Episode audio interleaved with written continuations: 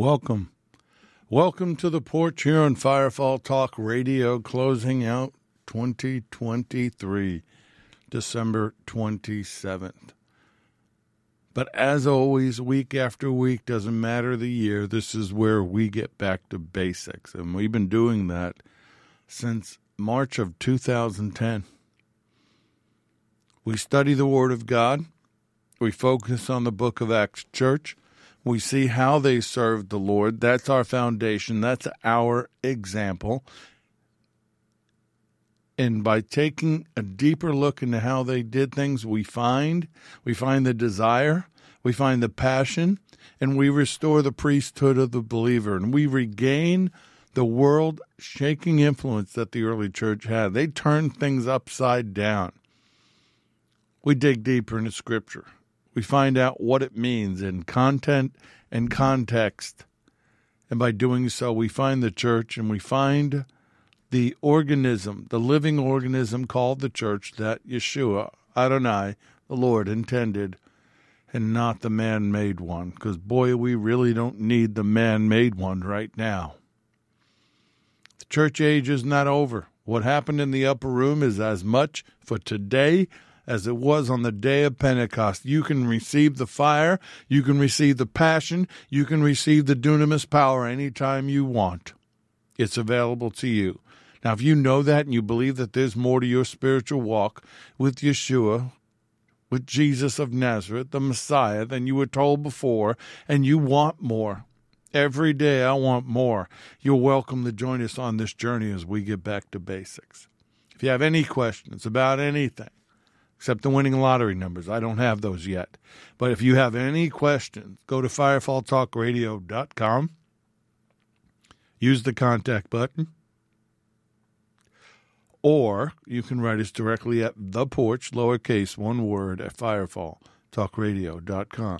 If you want to support what we do, and we sincerely hope you do, and to all of those that do support us, thank you so very much. Go to the new updated website for firefall talk radio dot com, slide down to the bottom, and there'll be ways to do so. If you need more information, just ask. We appreciate you, each and every one of you, your prayers, your support, and your encouragement. Welcome to all of the listeners from the various streaming platforms. I hope you subscribe there and you know when a new session of The Porch goes up. Thank you for being a part of The Porch, being a part of our community. Nobody reached out and said they didn't get the newsletter, so I guess everybody got it and read it.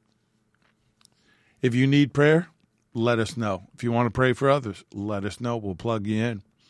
You can connect with us on Facebook, Instagram. Uh, what used to be Twitter is now called X. Those are the places we can be found, plus the website. If you're a part of the aerial support, uh, kick it up. twenty twenty-four is going to get crazy. We'll probably talk about that next week. We'll start this week. But, again, prayer for some recent expenses that seem to keep growing. Personally, uh, for Firefall, yeah, if you need more information, I said I was going to create a page and links and send it out, and I did. I created two sections on our um, Amazon webpage because I get it, uh, tax number there so we don't pay taxes, but I just I couldn't send it out. I'm just not good about that. Most of you are like me. You are making it week to week, and you give as you can, and I'm not expecting you're going to have, what, you know, the ability to do what we need right now. But if you do, or you know someone that does and you want the information, just let me know. I'll send it to you. We start out with praise reports and prayer requests. We don't do anything without that. I praise Him, first of all, for my salvation. His grace is still amazing, for His love, for my home, for my wife, my family, furry kids, everything we own come from Him. I threw away my family. He gave it back. I praise Him for this ministry, that He allows me to work for Him and with Him, for each and every one of you who have become more than just listeners, friends, and family, for the dreams and the visions, which are in overdrive right now. It's hard to keep track of them, and it must be diligent to know that what you're seeing and hearing is coming from the Lord. I praise Him for His healing virtues. I count on them. no matter how broken, no matter how painful, no matter what's going on, I sincerely believe that we can get back to our divine design, and that's going to be my focus and my commitment in twenty twenty-four. I praise him for everything. I know that sounds ridiculous, but I do. For being a renewed spirit man, for being born again, for being able to discern the signs of the times, and for the signs he's giving us that he's getting ready to come back. Oh, boy. Creation's groaning for the return of the King, and so are we. So I praise him for that coming kingdom. I praise him for the new Jerusalem in accordance with his word, Revelation one, seven through eight. Behold, he is coming with the clouds. Every eye will see him, even they who pierced him. And all the tribes of the earth will mourn because of him. Even so, amen. And Yeshua's response to that is, I am the Alpha and the Omega, the beginning and the end, says the Lord, who is and who was and who is to come, the Almighty. He is pre-existent. He was there at the beginning. He said, let there be light. In Revelation four eight, the four living creatures, having six wings, full of eyes all around and within, they do not rest day or night, saying, Holy, holy, holy, Lord God Almighty, who was and is and is to come. And then Revelation twenty-two seventeen, and the Spirit and the bride say, what? Come. Let him who hears say, come. Let him who thirsts, come. Whoever desires, let him take the water of life freely. Oh, praise him that he's coming. But right now we need to pray. Got to pray for Israel and the peace of Jerusalem. Pray for the peace of Jerusalem. May they, may they prosper who love you. Peace be within your walls, prosperity within your palaces. For the sake of my brethren and companions, I will now say peace be within you. Psalm one twenty-two, six through eight. So we pray. I do. You can join me for the remaining one hundred thirty-two Israeli hostages and the twenty bodies that are still in Gaza that they are refusing to let go. I pray as well for the people of Gaza who have suffered tremendously because of the actions and the control of Hamas. Don't forget them. I pray for the one hundred sixty Christian families that were murdered. Yes, one hundred sixty Christians were murdered in Nigeria by Islamic jihadists on Christmas Day. Our brothers and sisters are still being slaughtered out there. I pray for the fatherless, the widows, the innocents, the martyrs, like I just mentioned, those that are victims of injustice in and out of the womb, animal and human. For all that man does that is out of order with his creation, I pray against it. I pray for the victims. I pray for divine wholeness, health, and healing in me and my wife, my family, each and every one of you.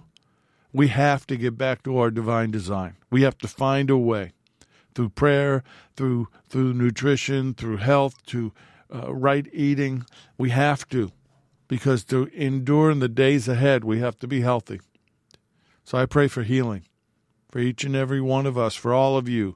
If you're sick, if you're hurting, if you have a need, I extend my hand towards you and I say, in the name of Yeshua, in the name of the King of kings, Lord of lords, be healed, be made whole. Your body come back into divine alignment with the way he created you so that you could be what he desires and what he needs you to be. I pray for protection, both angelic and that Psalm ninety-one covering, for inspiration, for the remnant. That's us.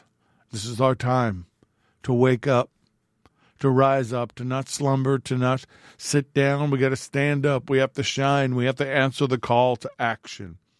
If you've been blessed, be a blessing. Help others to be a blessing. Let's get the flow of his provision going. Our combined prayers can put a de- an entire demonic army to flight. Holy Spirit, dunamis, faith-filled, powerful prayers can put the enemy on the run. For protection and covering. We're entering in probably one of the darkest times we've seen since the days of Noah, which we'll talk about. supernaturally active, evil, demonic, dangerous time. But greater is he that is in us than he that is against us. And if God be for us, who can be against us? The enemy knows the time, so do we. We're going to push back. We're going to stand up. We're going to shine. Let's get a little more aggressive in our efforts against the schemes of the fallen, confronting the enemy with confidence, purpose, and power, but being smart about it, being meek, controlled power, not doing anything that the Lord doesn't say to do. I pray for edification, encouragement, inspiration, for the rising up of the kingdom of God, that we can operate efficiently in the calling, exposing the enemy, seeking the lost, helping the dying, those in bondage, and setting the captives free. Father, you are awesome. You are Dad. You are Abba. Thank you. We love you. We praise you. We worship you. Thank you for Yeshua, our Lord and Savior. Thank you. Thank you, Lord, for even considering us, that we can sit with you, we can talk to you, we can enter into your throne room as little children, boldly approaching the throne of grace and mercy.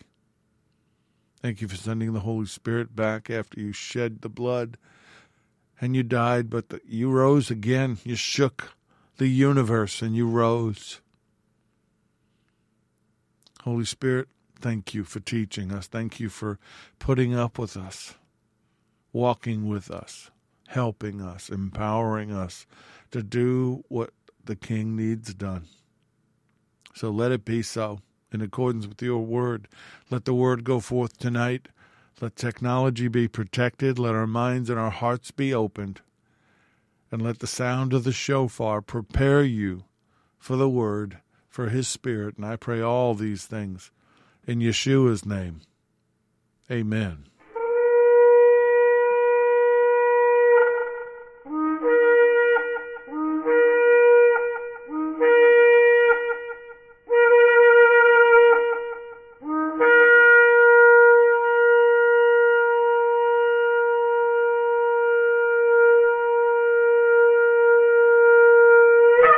These lessons are proprietary information, except where noted the information comes from outside sources. The combination of that information, the matter presented, is exclusive, cannot be repeated or used without permission.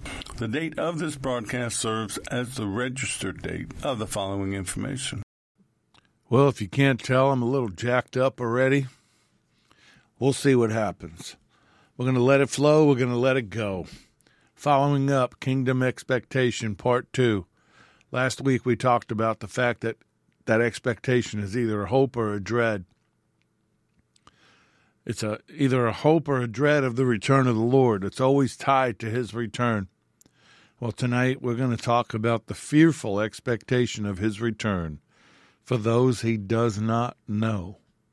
Notice I didn't say that don't know him, I'm saying that he does not know, because there's going to be people that claim to know him.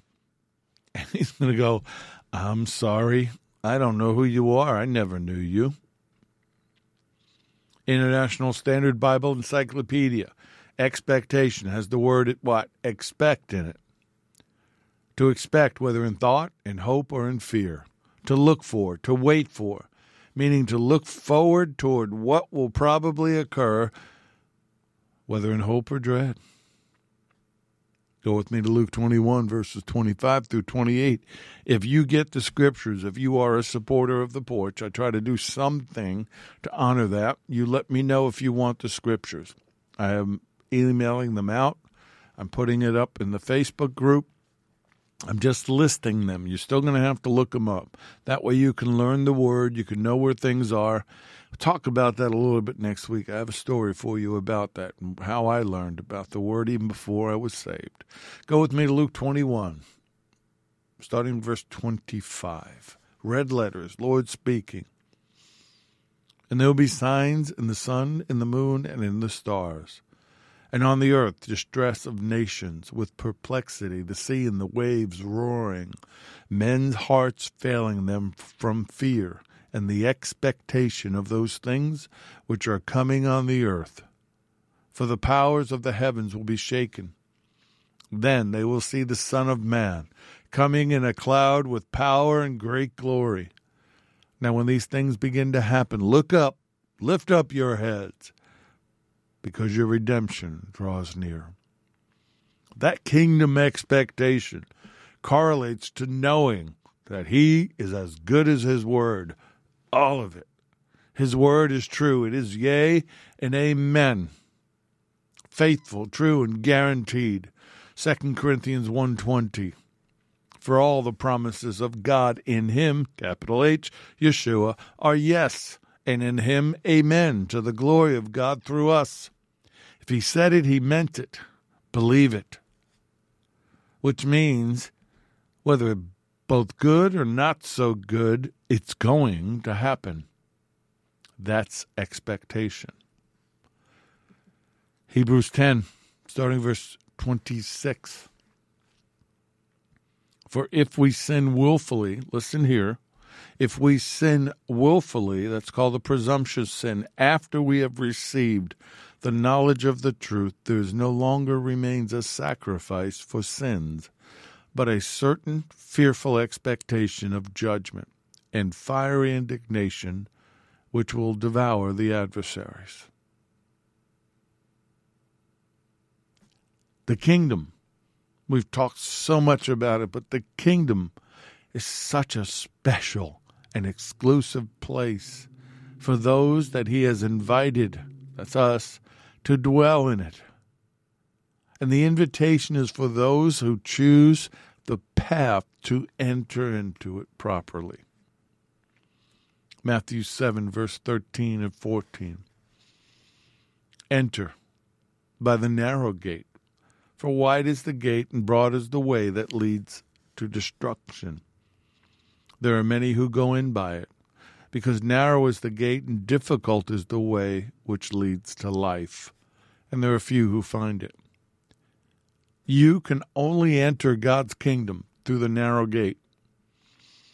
The highway to hell, as the song says, is broad, and its gate is wide, because many will choose it, and the devil wants you to choose it. But the gateway to life, the gateway into the kingdom is narrow, and the road is difficult, and only a few ever find it. Luke thirteen, twenty-four through twenty-seven, therefore strive to enter through the narrow gate, for many, I say to you, will seek to enter and will not be able. When once the master, and they use capital M here, the master of the house has risen up and shut the door, you begin to stand outside and knock at the door, saying, Lord, Lord, open for us. And he will answer and say to you, I do not know you, where you are from. Then you begin to say, wait, we ate and drank in your presence, and you taught in our streets. But I will say, he, he will say, I will tell you, I do not know you. Don't know where you're from. Depart from me, all you workers of iniquity. So many people said they knew him, but they didn't. So many people said they were following him, but they weren't. Two kingdoms, two gates, one into the kingdom of God, the other into the kingdom of darkness. Two spirits in those kingdoms, one holy, one unholy. And there are two outcomes. See, the issue is, the issue is who, those who live life in a way that looks for and takes seriously the return of Yeshua. That's the issue. And I know so many people today that have either lost it or never had it because it's not taught. It's not reminded. The Book of Acts Church, the model I follow, as I've said, had one eye on the job, the ministry, and the calling, and one eye on the sky. And they taught it that way too. First John two twenty-eight. And now, little children, abide in him, that when he appears, we may have confidence and not be ashamed before him at his coming. Abide, permanent residence, live in him, so that when he is made visible, we may have and enjoy perfect confidence boldness, assurance, and not be ashamed and shrink away from him at his coming. As it says, you draw near to God and he will draw near to you. But it starts with you drawing near to him. Kingdom expectation is always tied to the Lord's return. It's always tied to him. Now let's talk about the area that I want to talk about to end twenty twenty-three with possibly, if we have enough time, a warning about twenty twenty-four. Otherwise, I'll hit that next week. Dread. To fear greatly. To be in extreme apprehensive apprehension of, like to dread death. To be reluctant to do, to meet, or experience. I dread going to big parties or crowds. So I'm reluctant. To be in great fear, that's dread. Terror, apprehension of as to something in the future. That's a great fear of a person or a thing. Kingdom expectation, if you understand it, will inspire dedication and readiness for his return. If you get caught off guard, you do so to your own detriment. And there will be a price for that. And you will have done it to yourself. Second Peter three, verses twelve through fourteen. While you wait and earnestly, earnestly long for, expect and hasten the coming of the day of God, by reason of which the flaming heavens will be dissolved and the material elements of the universe will flare and melt with fire. It refers back to Isaiah thirty-four four, and if you were at the C conference or seen the video, I explained that how that will happen. It doesn't need a nuclear bomb. He doesn't need man's help to fulfill prophecy. All he simply has to do is slow down the atoms so they start colliding with one another, and you get an atomic explosion.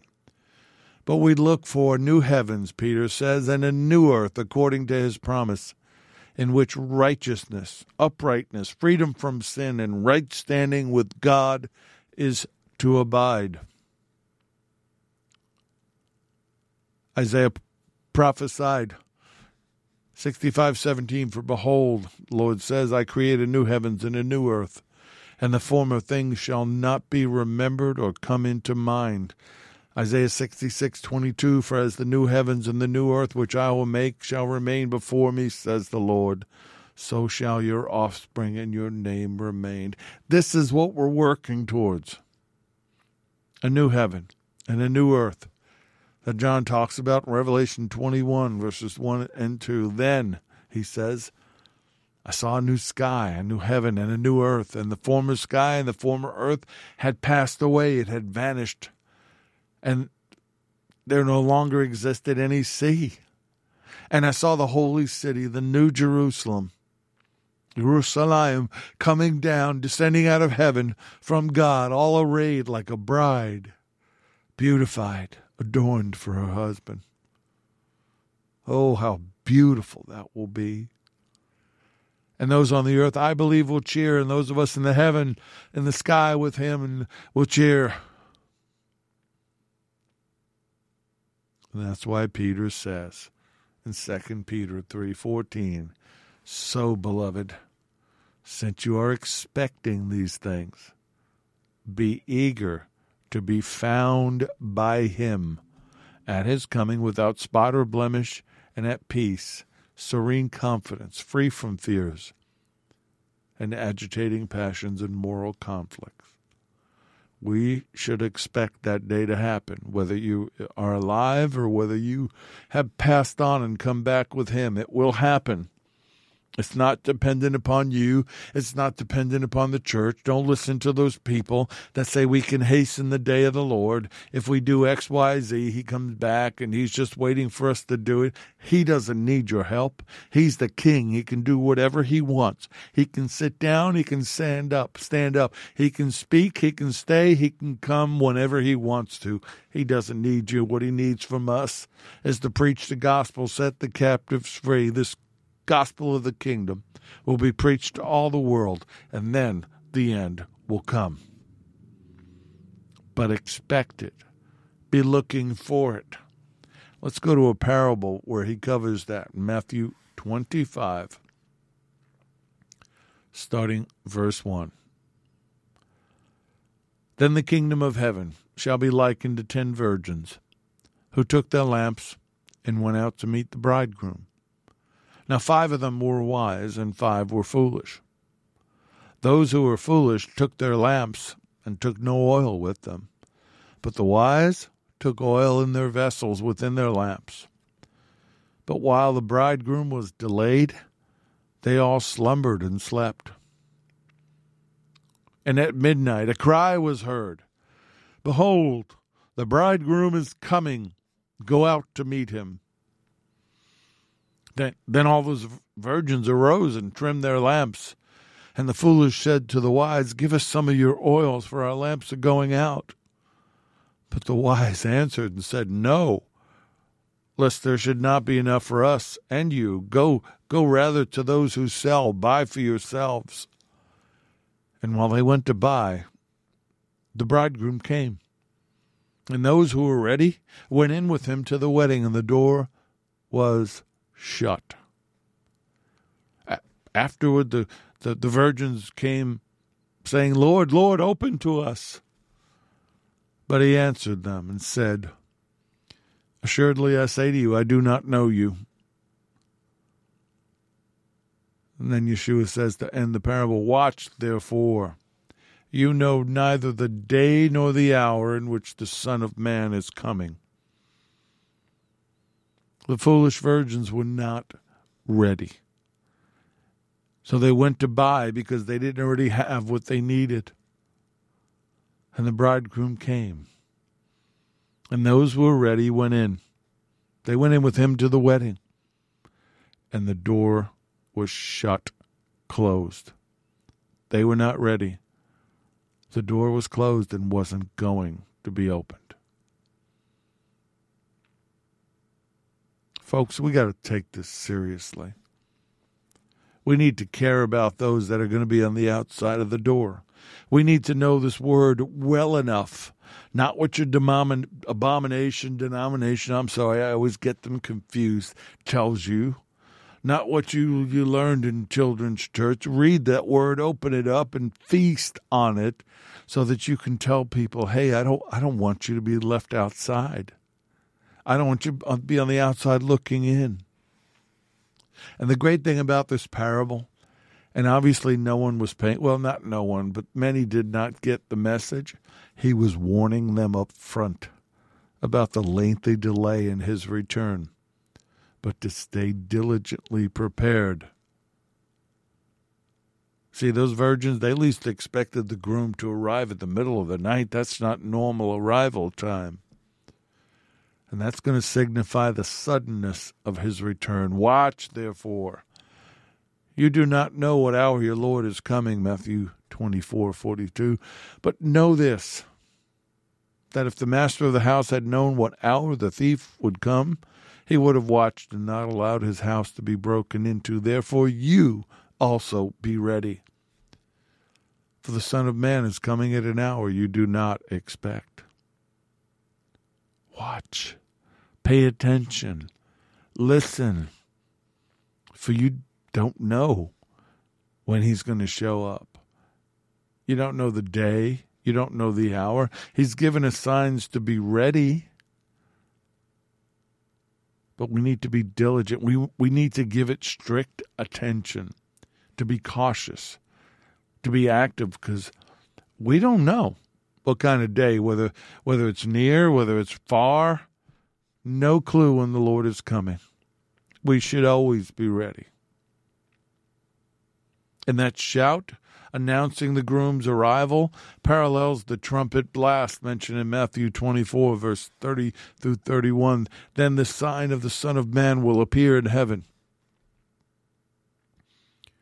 And all the tribes of the earth will mourn, and they will see the Son of Man coming on the clouds of heaven with power and great glory. And he will send his angels with the great sound of a trumpet, and they will gather together his elect from the four winds, from one end of heaven to the other. Can you hear it? Do you want to hear it? For the Lord himself, Yeshua HaMashiach, Jesus the Messiah, Son of the living God, King of kings, Lord of lords, will descend from heaven with a shout, with the voice of an archangel, and with the trumpet of God. And it's going to be so reverberating that the dead in Messiah will rise first. And then we who are alive will do what? We'll join, meet him in the air. A shout, the voice of an archangel announcing the, the arrival of the King, and the trumpet of God. Some say it's the silver horns. Some believe it's the, the shofar, the heavenly shofar. I believe it could be both, but I lean towards the shofar personally. And the dead Messiah will hear, and all their atoms will come together from wherever they've been, and they will rise. And we will join with them to meet them in the air. See, that cry, Lord, Lord, is identical to what the false disciples in Matthew seven twenty-one say. And the response is always the same, I do not know you. And when you see him say, I do not know you, that is expressing exclusion from Messiah's kingdom. Sadly, folks, that is a kingdom expectation for many people. Now, this parable, don't get confused. It's not describing a true disciple who loses his salvation, as some believe, but it's a false one whose commitment to Yeshua was deficient from the start. They were never the real thing. Churches, these buildings that you call churches, are filled with people like that. But if you entered through that narrow gate, if you left behind your sins, left behind your past, and you squeezed through the, the gate that the shepherd opened for you, and if you follow Yeshua as Messiah, you should be ready for his return. You should be listening for that sound. That's why I use it as a call to teaching, as a call to worship, a call to prayer. I've got two shofars here in this room. I've got my small one that I've had for, whoa, since like nineteen ninety, I think, that Shelley brought back from Israel for me. That's my warfare one. That's the one I take into battle. And then I have the large, long one used for worship and praise and for the call. Sometimes when Larry and I pray, my wife can tell you I'll shake the house. I don't know what my neighbors think, and I don't much care. But sometimes it's the warrior one. But lately, more often than not, it's been the big, long one, the one that reverberates and echoes. I want the enemy to know the King is coming. So choose that wide gate. Choose either the wide, wide gate, or you're going to choose the broad highway. Your sons, your daughters, your family members, the people you love, are either going to choose the narrow gate, or they're going to wind up choosing the wide gate, that broad highway that leads only to death and destruction. But whatever choice that's made, they should expect that when he returns, they'll learn real quickly they picked the wrong path. And they will suffer for their decision to not follow Jesus as Messiah, to not follow Yeshua as the HaMashiach. If that doesn't break your heart, something's wrong. If you glory in the fact that people are going to be left out, or they're going to be punished, or they're going to be thrown into the lake of fire, if if it doesn't hurt your heart to know that you'll hear them screaming, maybe some of them you'll know, and they'll be looking at you going, why? Why didn't you tell me? Well, I, I kind of told you. I invited you to church, I, you know, the potluck. No, why didn't you tell me? Yeshua did. over and over and over, like in Luke seventeen, starting verse twenty-six. And as it was in the days of Noah, so it will be also in the days of the Son of Man. They ate, they drank, they married wives, they were given in marriage until the day that Noah entered the ark, and the flood came and destroyed them all. Likewise, as it was also in the days of Lot, they ate, they drank, they bought, they sold, they planted, they built. But on the day that Lot went out of Sodom, it rained fire and brimstone from heaven and destroyed them all. Even so, it will be in the day when the Son of Man is revealed. The coming days of Noah, which I believe we are in the onset of, is a warning label of the times of his return. To understand that briefly, go to Genesis six. I'm just going to jump around in Genesis to to bring the point. The earth was also corrupt before God, and the earth was filled with violence. So God looked upon the earth, and indeed it was corrupt, for all the flesh had corrupted their way on the earth. And that corruption is a lot of different things: blood corruption, human corruption, angel, fallen angelic corruption. And God said to Noah, "The end of all flesh has come before me, for the earth is filled with violence through them, and behold, I will destroy them with the earth." Jumping down to verse seventeen, and behold, I myself am bringing flood waters on the earth to destroy them from under heaven, all flesh which is the breath of life, in which is the breath of life. Everything that is on the earth shall die. And remember, the rain came down, but the waters came up. Do you know that there are oceans underneath the earth, some of them bigger than any ocean in the world? So we know this could have happened, did happen, not could have, but did. I also believe that ocean's kept there to keep the core um, cooler between us and it, but that's for another day. Genesis seven one, the Lord said to Noah, "Come into the ark, you and all your household, because I have seen that you are righteous before me in this generation," personally righteous, morally righteous, blood righteous. His blood was not corrupted. Verse seven of Genesis seven, so Noah, with his sons, his wife, and his sons' wives, went into the ark because of the waters of the flood. Verse eleven, in the six hundred year of Noah's life, in the second month, the seventeenth day of the month, on that day, all the fountains of the deep were broken up. I believe the earth began to split into what we now call continents, and the water began to come up, and the windows of heaven were opened, and the rain was on the earth forty days and forty nights. And on that very same day, Noah and Noah's sons, Shem, Ham, and Japheth, and Noah's wife and the three wives of his sons with them, entered the ark. Verse sixteen tells us something interesting. So they entered, male and female of all flesh, and they went in as God had commanded them, and the Lord shut them in seven seven days before.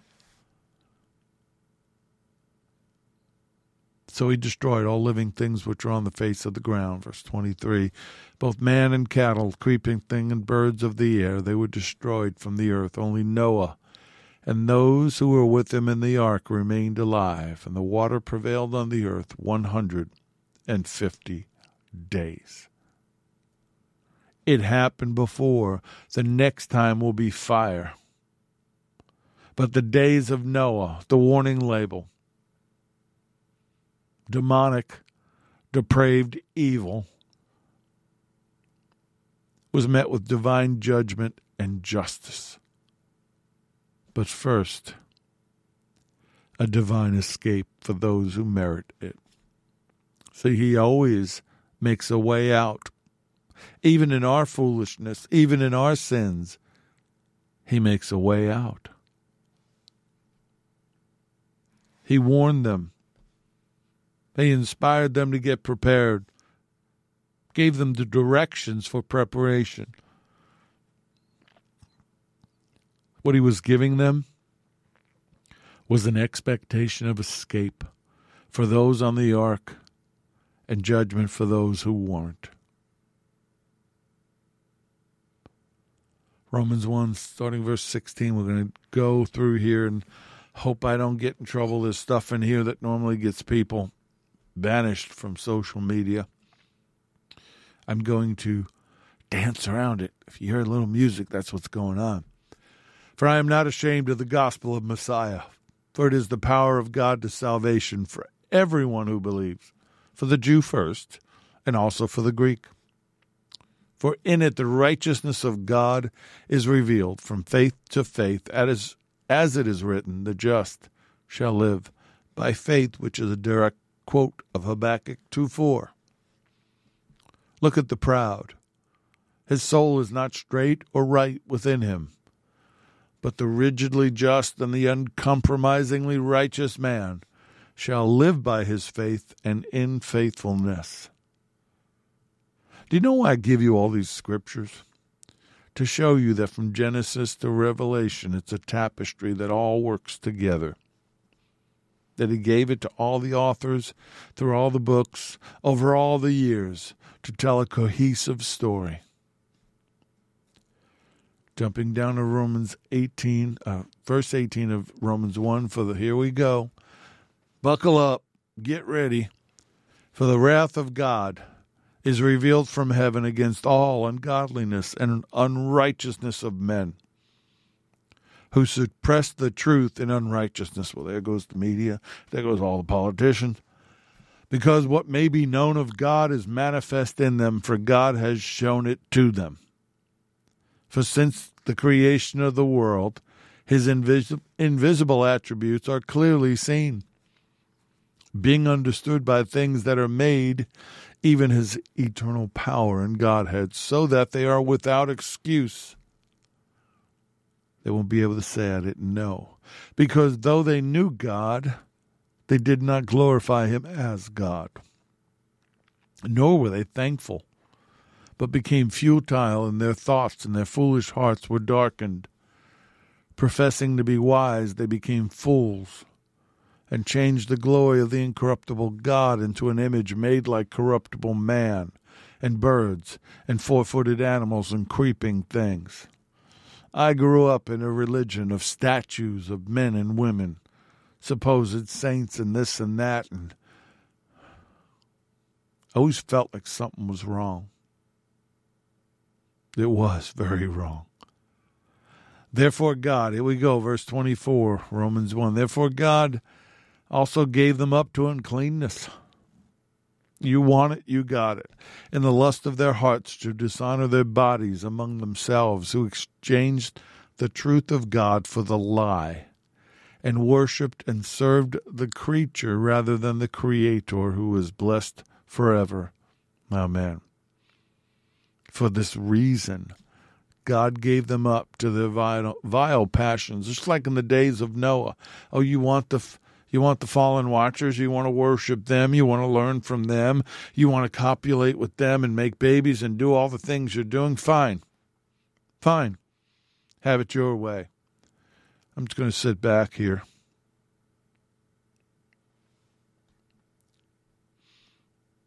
Jump down to twenty-eight, and even as they did not like to retain God in their knowledge, God gave them over to a debased mind, to do things which are not fitting, being filled with all unrighteousness, sexual immorality, wickedness, covetousness, maliciousness, full of envy, murder, strife, deceit, evil-mindedness. They are whisperers, backbiters, haters of God, violent, proud, boasters, inventors of evil things, disobedient to parents, undiscerning, untrustworthy, unloving, unforgiving, unmerciful, who knowing the righteous judgment of God, that those who practice such things are deserving of death, they not only do the same, but they approve of those who practice them. Welcome to society in twenty twenty-three and beyond. Welcome to America today, as it was in the days of Noah. An expectation of judgment was then, and it is present now. And if it isn't, somebody's not paying attention. Knowing that should inspire you into action. Oh, not to judge people, not to condemn them, not to tell them, hey, you're going to hell for X, Y, Z. No, no, no. What that should inspire you to do is save, heal, and deliver them. Preach the gospel.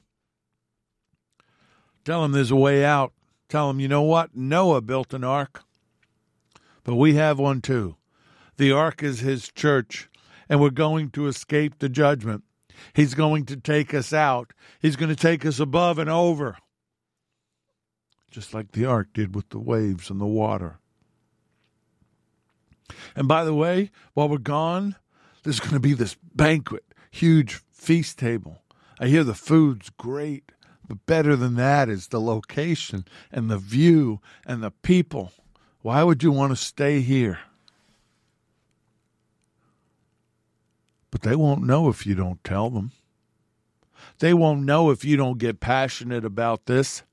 They won't know if you wallow in your indecision. In the valley of indecision, living a life with one foot in the world and one foot in the kingdom and saying, I'm good. No, no, you're not. You're fair game to the enemy. First Peter four seven, but the end of all things is as at hand, Peter said. Therefore be serious and watchful in your prayers. This, that's written... I want to think, written by John Mark for Peter, oh, thirty years, within thirty years of the Lord's death and resurrection. But ever since the day of Pentecost, we've been in Joel two twenty-eight. We've been in the final days. And the closer we get to the end, the more it's speeding up. Now, here we go. For those of you that revel in the destruction of the world and the judgment of the world and the judgment of these corrupt politicians and these depraved entertainers. Here we go. You ready? First Peter four seventeen. Peter continues this thought. For the time has come for judgment to begin at the house of God. And if it begins with us first, what will be the end of those who do not obey the gospel of God? Now, if the righteous one is scarcely saved, where will the ungodly and the sinner appear? For the time has come. Listen to me. I've talked about this over the years, but I've never felt it like I feel it now. For the time has come for judgment to begin at the house of God. The time has come for stages and pulpits to be cleared, possibly torn down. The time has come for us to stop worshiping men and, and exalting people and allowing them to be exalted. Okay, Lord said I can share this. He shared this with me years ago. I would say it was early nineteen ninety-three before we left Christian Heritage and started the home church. I think it was about uh, Easter time, which is what I would have called it then. I don't call it that now. But um, the Lord gave me a word. And at Christian Heritage, every year they would build something that harkened back to Israel. You know, one year we did the tabernacle and um, other things. But that year they decided to build a, a replica of the Wailing Wall. It's pretty impressive in how it looked and how real it was. But I would never go and pray there. And I remember I would go and pray on Saturday nights. If you know the story or read the book, you know all that. But one night I was there and a bunch of people came and, hey, we're going to pray at the Wailing Wall. You coming? No. No. Why not? I said, first of all, it's just a giant styrofoam wall. Second of all, the Lord spoke to me. And you know what he thinks about that wall? He said, it's a symbol and a reminder of my children's disobedience that all that is left of my temple is that wall. So no, I won't be praying there. Of course, I got some looks. People shook their head up. Oh, Richard's being Richard again. So while I was praying by myself, me and the Lord, back of the property, where he would show up and walk with me, the Lord gave me a word. He gave me a word for the church, but he gave me a word for Shelley, uh, which I said to him, I said, Lord, if I give Shelley that word, he'll never speak to me again. Of which I got the very quick, stern response, who's your savior, me or Bob Shelley? So I went and gave him the word, and I'll just give you part of the word. And the word was this: the time is now coming. The time is coming and now is, where that which you call church, the man-made thing that you call church, is about to collapse in on itself by all of its weight and all of its gaudy buildings and everything that you have put upon it that I never wanted. And out of the rubble will come a remnant that will be able to help and find and restore the sheep that get driven away who don't understand. And then I looked at Shelley and gave him the hard part of the word. I gave him the word about the the wall. I gave him a word about the church. And then I looked at him and the Lord says, you'll either fall upon the rock and be broken, or it will all fall on you and you won't be a part of the restoration. Yeah, he didn't talk to me for about three weeks. Actually, my wife can tell you, it became a big issue in the church. He actually had to address it first in the choir room and then even from the pulpit. And eventually we we talked about it and got over it. But I was obedient. But I'm saying to you now, and I'm sharing this with you now because the Lord allowed me to, for that time has come for judgment to begin at the house of God. This man-made edifice, this ugly monstrosity that man has created with the worship of men and people getting rich while the flock suffers. This ugliness that happens on stage, the light, the smoke, the mirrors, the food that's being prepared and given to the flock. It's no wonder they're sick and they're dying. It's no wonder the wolves can just walk in and pick them off. Where are the sheepdogs of the great shepherd? Where are they? Well, I'm right here. Larry's up there. S R T's spread out, and he's told to stand down. Let it happen. When they cry out and they realize they need you, I'll send you. The wolves are coming. And they're going to feast, and they're going to feed, and it's time for us, the remnant, to wake up, to open that Bible, to hunger and thirst for his righteousness. Because we, who know better, should have an expectation of recognition from the Lord at the end. And that recognition could be good, or it could be bad. Go with me to Matthew twenty-five. We're going to go over. I'm going to go till I'm done. Matthew twenty-five, starting verse fourteen. For the kingdom of heaven is like a man traveling to a far country, who called his own servants and delivered his goods to them. And to one he gave five talents. And that's not talents like abilities. I'm going to dance, I'm going to sing. No, that's about talents or little uh, monetary things, money. To another, so he gave one five, and to another two, and to another one, he gave one. And to each according to his own ability, and uh, immediately went on a journey. And the one who had received the five talents went and traded with them and made another five talents. And likewise, he who had received two gained two more also. So they did something with it.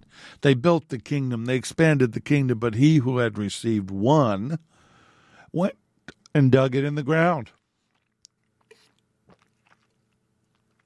And he hid the Lord's money. Well, after a long time, the Lord, again, long time, the Lord of those servants came to settle accounts with them. So he who had received five talents came and brought five other talents, saying, Lord, You delivered to me five talents. Look, I've gained five more besides them. His Lord said to him, Well done, good and faithful servant. You were faithful over a few things. I will make you ruler over many things. Enter into the joy of your Lord. He would also receive two talents and said, Lord, you delivered to me two talents. Look, I've gained two more beside them. The Lord said to him, Well done, good and faithful servant. You've been faithful over a few things. I will make you ruler over many things. Enter into the joy of your Lord. Now, the one who had received the one talent came and said, Lord, I knew you to be a hard taskman, hard man, reaping where you have not sown and gathering where you have not scattered seed, and I was afraid, and I went and hid your talent in the ground. Look, you have what is yours. But his Lord answered and said to him, You wicked and lazy servant, you knew that I reap where I have not sown and gather where I have not scattered seed. So you ought to have deposited my money with bankers, and at my coming I would have received back my own with interest. So take the talent from him and give it to him who has ten talents. For him, for to everyone who has, more will be given, and he will have abundance. But from him who does not have, even what he has will be taken away. And here comes the bombshell. And cast the unprofitable servant into the outer darkness. There will be weeping and gnashing of teeth. Kingdom expectation of kingdom recognition is the acknowledgement of our choices, and it's guaranteed. Remember I mentioned Matthew seven twenty-one? I think this should be the, considered labeled the scariest part of Scripture. Not everyone who says to me, Lord, Lord, shall enter the kingdom of heaven, but he who does the will of my Father in heaven. Many will say to me in that day, being the day of the Lord, Lord, Lord, have we not prophesied in your name, cast out demons in your name, and done many wonders in your name? And then I will declare to them, I never knew you. Depart from me, you who practice lawlessness. Just because you can cast out demons, just because he uses you to lay hands on the sick and he heals them through you, you ain't all that.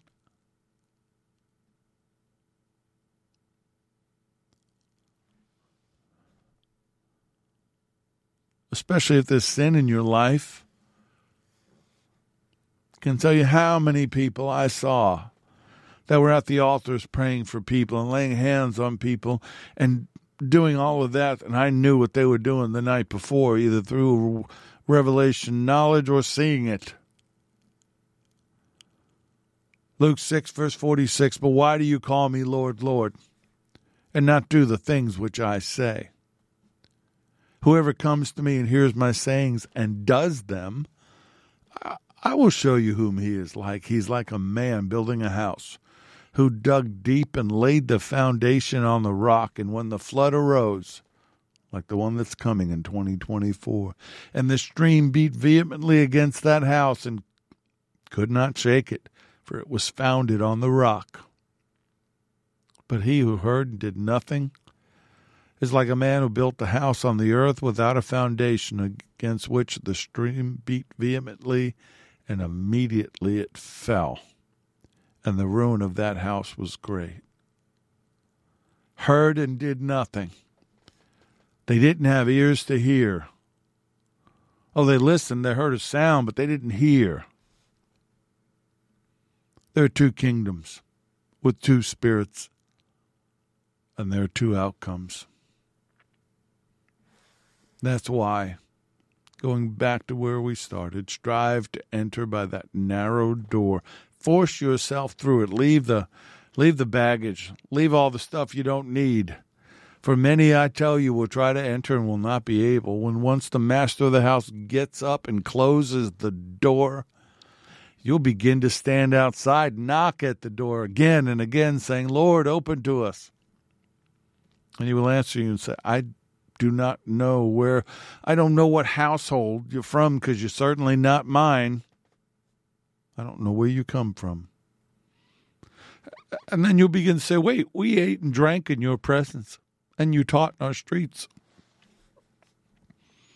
And he will say, I tell you, I do not know what household, where you're from. Not, you're not from mine. I don't know where you've come from. Depart from me, all you wrongdoers.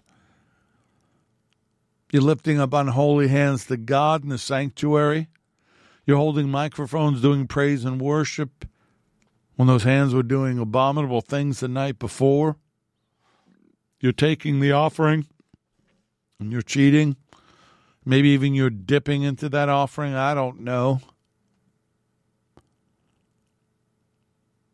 Because there's going to be weeping and grinding of teeth when you see Abraham and Isaac and Jacob and all the prophets in the kingdom of God. You know how that happened, right? He went down. He took all the righteous people in Sheol waiting for Messiah, and he took them up to the Father and said, here they are, your first fruits. Well, when, when they're going to be Jews, and they're going to be even Gentiles, they're going to see Abraham and Isaac and Jacob and all the prophets in the kingdom of God while they're being cast forth, banished, driven away.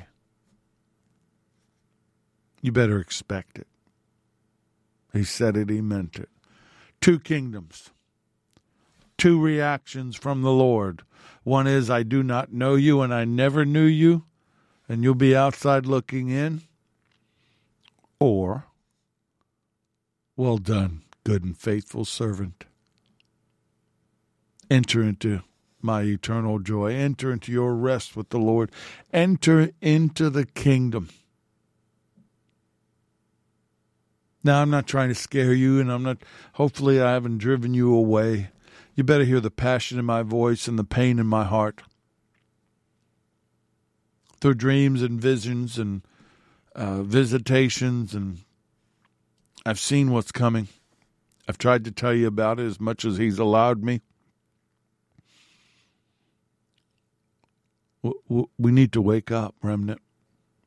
We need to get prayed up. We need to get delivered. We need to stop being foolish. And I tell you, the older I get, the more I learn, the harder it is. When I start to see myself and shake my head and go, you're still not getting it. But I'm trying. I'm praying. I'm crying. I'm weeping. I'm praising. I'm singing. I'm dancing. Because he's my king, he's my Lord, he's my Savior, he's my everything. And I know, you know, well done, good and faithful servant. But I've told the Lord what I expect to hear. He'll say all that, but then he'll say one more thing. Welcome home, son. Good job. Lord, help us. Help us to wake up others. Help us to wake up ourselves. Cleanse us. Burn us with the fire of the Holy Spirit. Purify us from the inside out. Change us. Change our thoughts. Change our minds. Transform us. Make us into what you need us to be, what you desire us to be. Let us see with your eyes. Let us hear with your ears.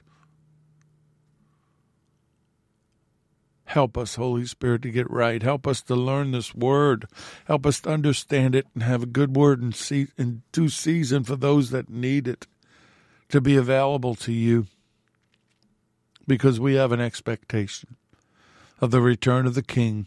We have an expectation of all that's going to happen on the earth during that time when men's hearts will fail, fail them for fear of what's on the earth and for the fear of the coming of the Lord. But not us. Oh, no, no, no, not us. We're going to be ready.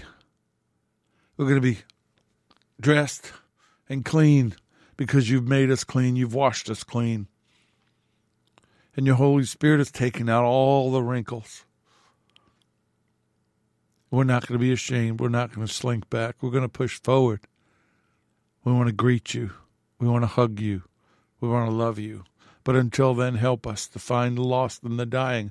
Help us to go into the ugly places. Help us to do what needs to be done to push the enemy back, to get to set the captives free. Change us, Lord, this day, December twenty-seventh, twenty twenty-three. Let it be a marker day, from a day that we changed from what we were to what we become. I pray this for me, and I pray anyone else who believes that will join with me when I say in the Yeshua's name, amen.